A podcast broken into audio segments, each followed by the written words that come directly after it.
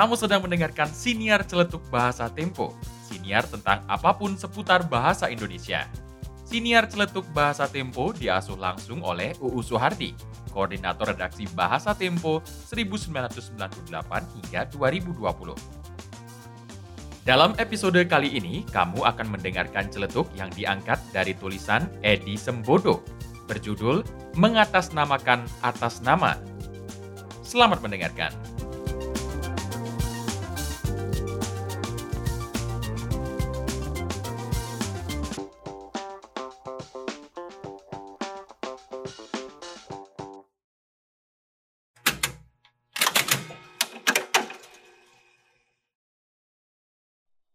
Proklamasi Kami, bangsa Indonesia, dengan ini menyatakan kemerdekaan Indonesia. Hal-hal yang mengenai pemindahan kekuasaan dan lain-lain diselenggarakan dengan cara saksama dan dalam tempo yang sesingkat-singkatnya. Jakarta, 17 Agustus 1945 atas nama bangsa Indonesia Soekarno Hatta.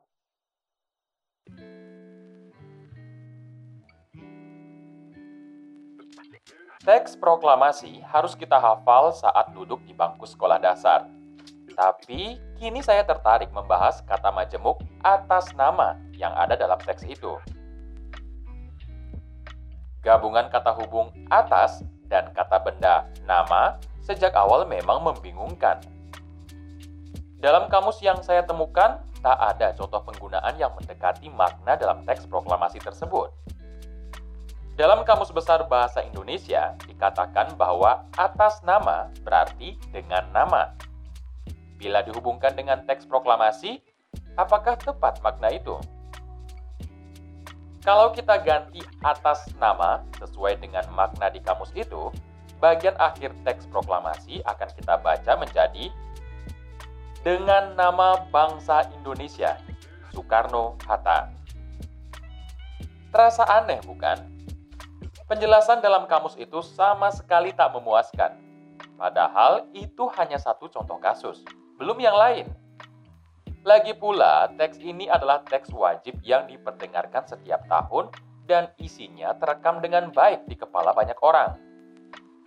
Jadi, akan lebih masuk akal pula kalau kita dapat merasakan makna atas nama yang tepat. Jadi, apa makna tepatnya? Jika Anda menjawab mewakili, saya sependapat. Tak akan janggal rasanya saat mengganti atas nama dengan mewakili. Bukankah Soekarno dan Hatta bermaksud mewakili bangsa Indonesia dalam menyatakan kemerdekaan? Ya, bukan berarti arti ini mutlak yang paling tepat, tapi setidaknya ada kejelasan mengenai makna atas nama di sini. Namun, entah mengapa penggunaan kata majemuk ini telah bergeser dan seakan-akan memiliki makna lain. Apakah gabungan kata ini sudah mengalami perluasan makna? Rasanya tidak.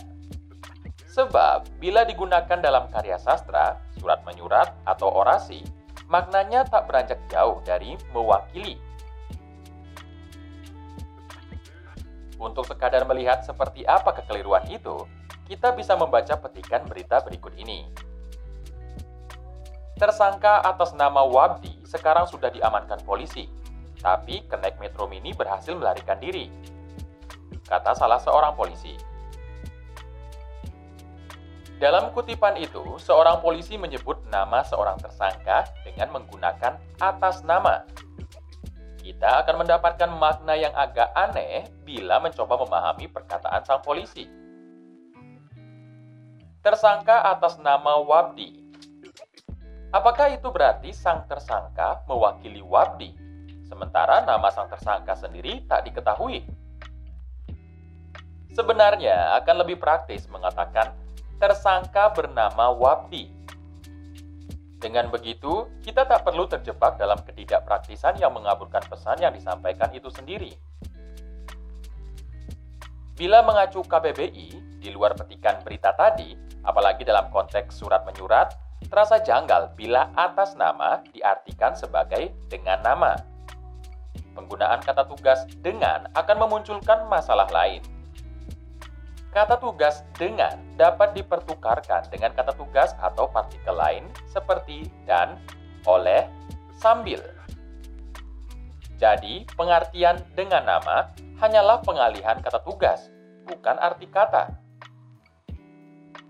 Pemaknaan ini akan menimbulkan masalah baru, sebab seharusnya makna dari satu gabungan kata itu terperinci dan khusus, bukannya memunculkan penafsiran lain.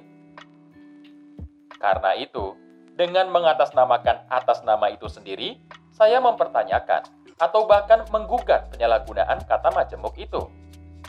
Jangan sampai penyalahgunaannya meluas dan mendesak arti asli atas nama. Perluasan makna kadang diterima dan terekam dalam kamus, tapi akan lebih baik kalau kamus yang ada saat ini diperbaiki lebih dulu. Sebelum sajian kali ini ditutup, Bu Suhardi menitipkan celetuknya. Di akhir surat sering tertulis atas perhatiannya saya ucapkan terima kasih. Nya pada kata perhatiannya mengacu ke orang ketiga. Padahal dalam surat itu saya berbicara kepada orang kedua. Jadi kalimat itu perlu diperbaiki menjadi atas perhatian Anda saya ucapkan terima kasih. Sebagai kata sapaan untuk orang yang diajak berbicara, anda juga bisa diganti dengan saudara, ibu, bapak, dan lain-lain sesuai dengan konteksnya.